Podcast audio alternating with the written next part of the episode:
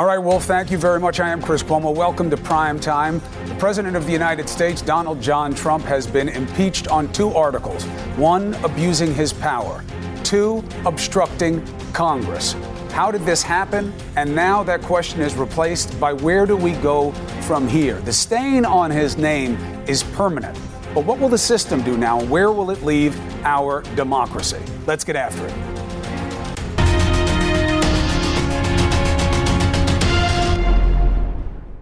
All right. I have some of our best minds around me to help understand the law, the history, the journalism, because history is being written right now, and we are still figuring out the next steps. We have Preet Maggie Haberman, and Michael Smerconish. Uh, thank you for being on such an important night uh, with me. Maggie, history is being written right now. Uh, the president doing his best to distract the narrative, um, mocking the death of a former member of Congress, uh, taking pot shots, but he cannot distract from what happened in the House tonight. How will this be remembered? It's an excellent question, Chris, that we don't really have an answer to yet. We know that this is going to be remembered, uh, you know, on its own as the third impeachment in this country's history. We know that people are going to remember some details around abuse of power. We don't know in 20 years whether there will have been other impeachments and whether this is the beginning of the process being redefined. And we don't know what this will mean in a reelection campaign because we have not seen that in this country before, where an impeached president is going into a reelection effort. There are real open questions. What we have seen tonight is the president is reacting, I think, as we expected he would, emotionally angrily denigrating rivals, um, using pretty abusive language, including not just about Congressman Dingell, but his wife. Um, and, and, I think you are going to see more of that going forward. I think the concern that I had heard from his uh, allies and aides over the last couple of weeks is how angry he would be after this took place. And I think we're going to see that play out over time. It's not surprising to see how he's reacting. It's not surprising to right. see where he's reacting right. to it by surrounding himself with people uh, that love what he represents. What is surprising a little bit, least to me, Michael, is Nancy Pelosi's play here at the end. Our job is done. We have done what the Constitution told us to do. We'll figure out when we're going to send over the articles of impeachment. This is a gray area in the law. What is the play for Pelosi? I think that there's clearly some gamesmanship that's about to take place both by Speaker Pelosi and by Mitch McConnell. I mean, there's even an argument out there that says that as soon as McConnell takes the con, he wants to hold a trial immediately and get it over before Christmas, if that were an option. Instead, she's not going to give him the opportunity to do so. So the theory would be she's holding it back to buy time to make this extend past the holidays. Correct, because otherwise he wants to dispense of it immediately. And I think that in the back of the minds of the Republicans is if that plays out, fine, because now we're into the 2020 landscape. And they like the argument that says uh, Americans can settle this at the ballot box. People are already voting in the Iowa caucus, New Hampshire primary, et cetera, et cetera. Mm. Preet and I were looking through uh, the actual constitutional language. There's no direction. Sometimes. Yeah, there's, there's no direction here other than the sole power uh, is in the House to impeach yeah. and the sole power is in the Senate to try. So at some point, the process must culminate with the Senate. Pelosi said, well, we can't name managers we can't hand this stuff over essentially until we see what the trial will look like. Yeah. That's not in there. So, so it's a little bit of a game of chicken. She wants to know what the process is going to look like to decide, I guess, strategically and tactically who she wants to name as managers. I don't, I don't understand the speculation that there is, for some period of time, going to be the idea that you hold back the articles of impeachment because, for, for a couple of reasons. One is the Democrats have been saying, I think correctly, for a long time, we're in a rush. We got to do this quickly. Um, we can't wait. This person is a recidivist. The president can't be allowed to do this again. And now you're going to say, hurry up, hurry up. We did this before Christmas. Now wait. That doesn't make a lot of sense either. And I don't understand what leverage the Democrats have, having now uh, successfully got articles of impeachment passed. I understand the need, and, and they should want badly to have other witnesses who have been, you know, absent to come and testify. But what is the leverage on Mitch McConnell to rush. I understand what Michael was saying about if you know that you have to have the trial, maybe you have it super quick, even before Christmas. But if there's a possibility that the Democrats say, unless these witnesses come forward, we're not going to send you the articles, and the prospect then hangs in the air not to have a trial, that's great. That's wonderful for Mitch McConnell. Just to be understood, uh, there's a little bit of confusion out there. No matter when they pass the articles of impeachment over, the President of the United States has been impeached. That process is over. He is not out of office. There is no consequence to his being impeached. Consequence can only come from the Senate. So his being impeached doesn't mean he's out. It means nothing. Other than that, now there must be a trial in the Senate. When is what we're discussing uh, here. What kind of play is this for Pelosi? Yes, a little bit of gamesmanship, a little bit of chicken, a little contradictory because you said he's a threat, a continuing threat, but now you're delaying. So politically, I think politically, I think it's actually a risky play. I think the in the short term, it is getting in the president's head, and I do think that that is to some extent something they want to do. They have done what they can do. They've done the best they can here when the White House has denied them witnesses. The guy's describing everybody by animal face, and he's and, disrespecting the dead. I think they've done their job they, there. What, what, do they want well, to do? I, I think they want to see more of this, and basically let him know that if he is going to disrupt the process, they're going to do a version of that. If the White House is going to simply not participate at all in this process, and they didn't, then they're going to not necessarily abide the same way. But to your point about contradictory messages, I think they're coming to that a little bit late. I think that there have been a lot of competing messages coming out of the House Democrats over the last two weeks. One is about this hurry up and wait thing in terms of moving the articles forward. The other is in describing him in these terms through this impeachment process, Democrats have described him as a national emergency over and over again. And a lot of Democrats would say, even those who are uncomfortable with impeachment, there was a reason for that and that they had to. At the same time, they are cutting a trade deal with him. So he is a national emergency, but they've also given him his chief legislative priority over the last year voters do have trouble understanding two things at once sometimes, and I'm not sure how this helps the House case. The president says uh, we didn't lose a vote. That's true unless you count Justin Amash, who uh, has been defecting from the party uh, somewhat. The Democrats did. They lost five. Okay, so there's Van Drew from New Jersey, who's thinking about changing parties. Uh, there's Collin Peterson from Minnesota, and Tulsi Gabbard voted present on the first article, abuse of power. Now, Van Drew and Peterson also voted no on the second one, which was abuse of Congress, and they were joined by Jared Golden of Maine. So, all in all, there are five names on the Democrat side that either voted present or nay to one or both of those articles, just to keep track. Mm-hmm. Um, his reaction is ugly early, surrounded by people at a rally. Uh, Pelosi shut his people up twice during the actual proceeding. Uh, let's just remind you of what happened. This was during the debate voting period. On this vote, the yeas are 230, the nays are 197, present is 1. Article 1 is adopted. The question, the question is on adoption of Article 2. On this vote, the yeas are 229, the nays are 198, present is 1. Article 2 is adopted.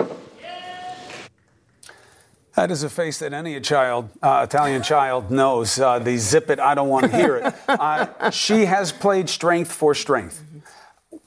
So where does that leave her right now, though? I mean, she did the job. Uh, you know, this is compelling. This you keep saying he's a continuing national security threat. That's why you had to do this so quickly, and you couldn't fight what they saw as pretentious legal fights over access to these big names who supposedly have the answers for the president.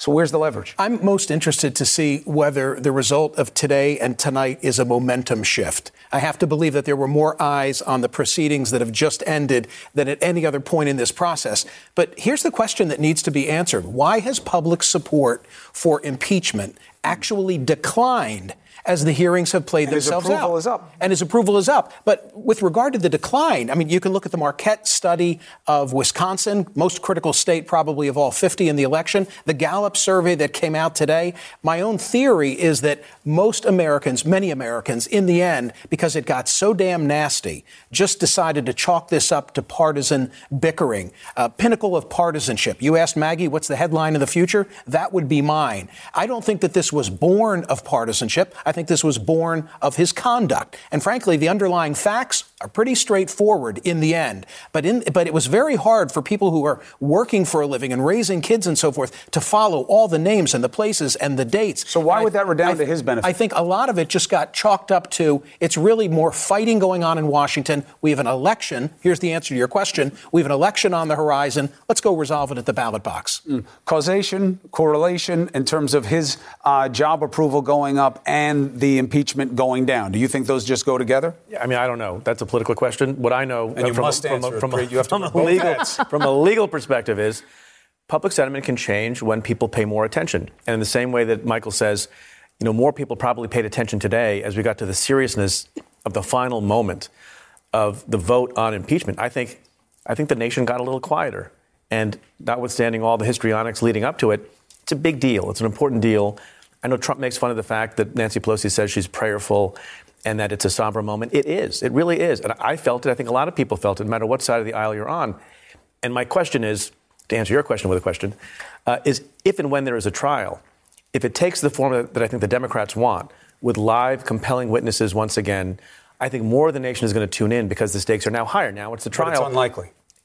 You know, Mitch McConnell's a smart guy, and I think he will try to avoid that, and he probably has the power to avoid it. But if for some reason you have an actual trial with actual witnesses who are telling the same story, I think more people will tune in, and it's an open question whether that will change minds. Maybe we're so polarized that it won't, but that's the next opportunity for public sentiment to shift. Uh, Yeah, one person who actually wants witnesses, also, by the way, is Donald Trump, Right. and that I is don't know why think, that is. because he thinks that it is his opportunity to tell his side of the story. If Not himself, yourself- though. not himself, but certainly to get people who he thinks can animate his story as characters in his show, like Hunter Biden is on his wish list. It was made very clear to White House aides several weeks ago by Senator Ted Cruz in a meeting. There are not 51 votes in the Senate to approve witnesses like that, and that's not going to happen. But he still wants it. Can I make a point just from, from my experience? Good defense lawyers figure out whether or not there's enough evidence to convict their client. And some defense lawyers, sometimes because they have clients who have a certain kind of ego, make the mistake of putting on a case. Sometimes the most powerful defense case to make is they got nothing. They didn't prove it. And the defense, immediately after the prosecution rests, they stand up and they say, the defense rests and they don't have a competing story. Sometimes I might have cases where the defendant puts on witnesses, and now you have competing tales. Sometimes the best argument is simply like some of the some of the I think the better arguers on, on the part of the president just said there's just not enough here. Right.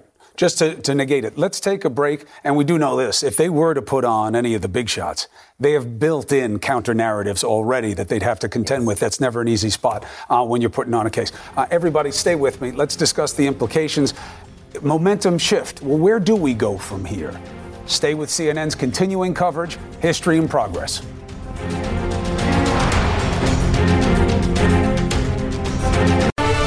Well, no matter how you feel about President Clinton, more often than not, when his name is mentioned, the word impeachment soon thereafter follows. That is now also the case for the 45th president, Donald John Trump.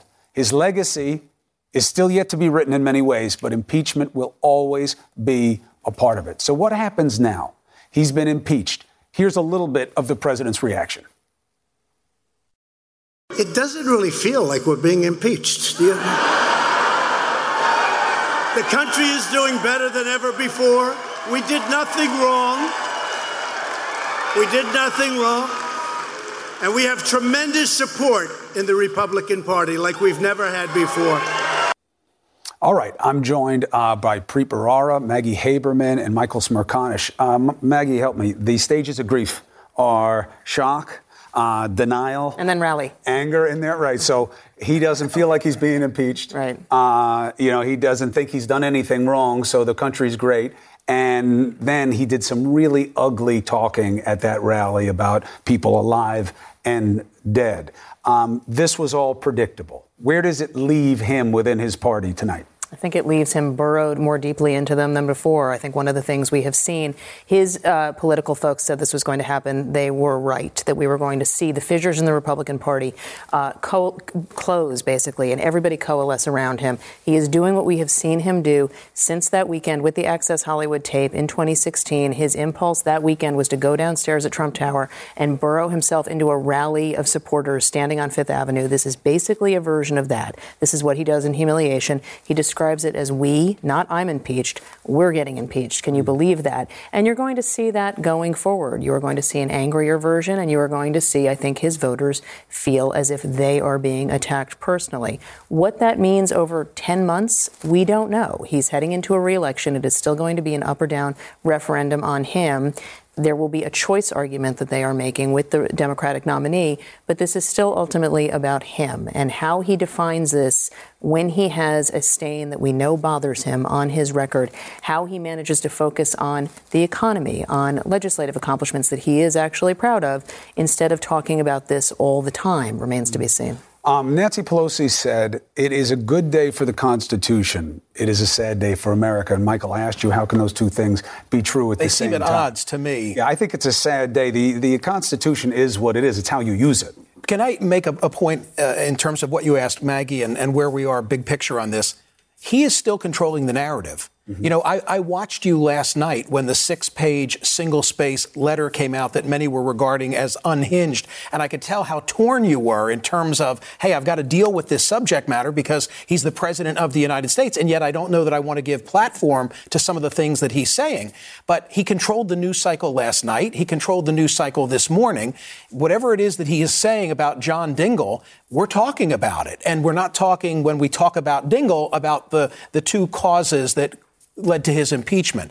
Um, he's masterful at that. I'm not saying it as a positive attribute, but I've always said that the, the man gives good ear. He knows what inflames that base. The conversation that he's had from the moment he descended the escalator at Trump Tower has always been to one side of the aisle and they're still in the tent thus far. I, I, I, want to make one counterpoint to that, though, and I totally agree with you about his supporters. But I think that if one of the things that can vote Donald Trump out of office is his own behavior, and the problem with this impeachment is it's about his conduct. And so the more he does things that reinforce the aspects of his conduct that voters are either tired of or never liked in the first place and aren't willing to tolerate anymore for whatever reason, I'm not sure that that actually. I, I guess him. my response would be I'm not. I don't understand why this, even though it's now with a capital I, would be a break point Wouldn't be when there have been so many things that haven't been. Not for his true blue folks, but for the people who held their nose and voted for him because they wanted to convince themselves he would change. This was an act. They didn't like Hillary Clinton. This could be enough to could make be. them move away. You know, the Greeks had a word uh, for what the president behaves as, and it was a demagogue. And I don't ever know in history of a demagogue being removed for being too much of what it was that made him a demagogue in the first place. So it's a little bit of an open question. What is their threshold? What is too mm-hmm. much? Because we keep thinking it's too much, it never is. But in terms of his leverage, Maggie has to be right that there's a galvanizing within the party to a degree in the House. In the Senate, what does it mean to you that he has been told more than once by more than one Republican Go easy on this. We want this parade of circus of people. We don't know how much the Republicans can take of people coming up and saying things that may not sit well with them. Look, the Senate, I, I worked for four and a half years in the Senate, and we, we, were always very proud of being in the Senate as opposed to the House, both great, wonderful American patriotic chambers. But as the founders said in an analogy that people forget, the Senate is supposed to be the cooling saucer for legislation, and the hot stuff that comes from the House gets moderated somewhat in the Senate. And there are some figures in the Senate who may care a little bit more about their legacy and may care a little bit more about history. They're not going to totally jump overboard, but they want to have you know some moderation. Mitt Romney might be one of those people. Lisa Murkowski might be one of those people, and depending on what the mood of the country is, and depending on what they think they need to say their, to their constituents and to say for posterity, they might, at a minimum, this is the gambit, right? Insist on some rules of the trial that don't turn it into a mockery and then let the chips fall where they may at the end. And I think that's where the leverage is. And that's what Mitch McConnell is trying to figure out. Um, but the fact that he basically said it's going to go a certain way, it's going to go quickly, and he's denying those witnesses uh, to the Democrats may mean that he's done the count. And he knows there's some people who are going to, you know, mouth off a little bit at the margins, but he's got his people in line, and the basic contours of what he wants to do have been approved by at least 51 senators, and he's ready to go. We've seen McConnell in the past do what the president didn't like in the moment, but he mm-hmm. thought it was most helpful for him. Preet, Maggie, Mike, thanks so much for being me, uh, with me on such an important night. Appreciate it. We're going to take a quick break. Please don't go anywhere. Uh, we're going to check in with Don Lemon. We're going to talk about where this stands and what is next. The handover right after the break.